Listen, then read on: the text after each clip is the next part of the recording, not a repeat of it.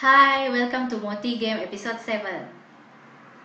Lora meet her son Lorry and ask him to go back home. However, Lorry refused because he wants to collect points, go to the capital and make a wish. Please use the microphone and provide solution to Lora.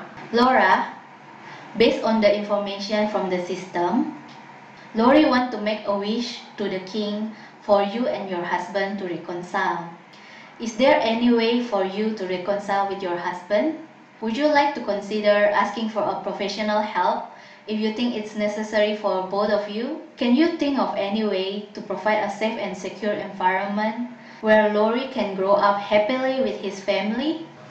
Yay! We passed the second challenge in the City of Contest. Let's check our letter next week. Thank you and see you next week.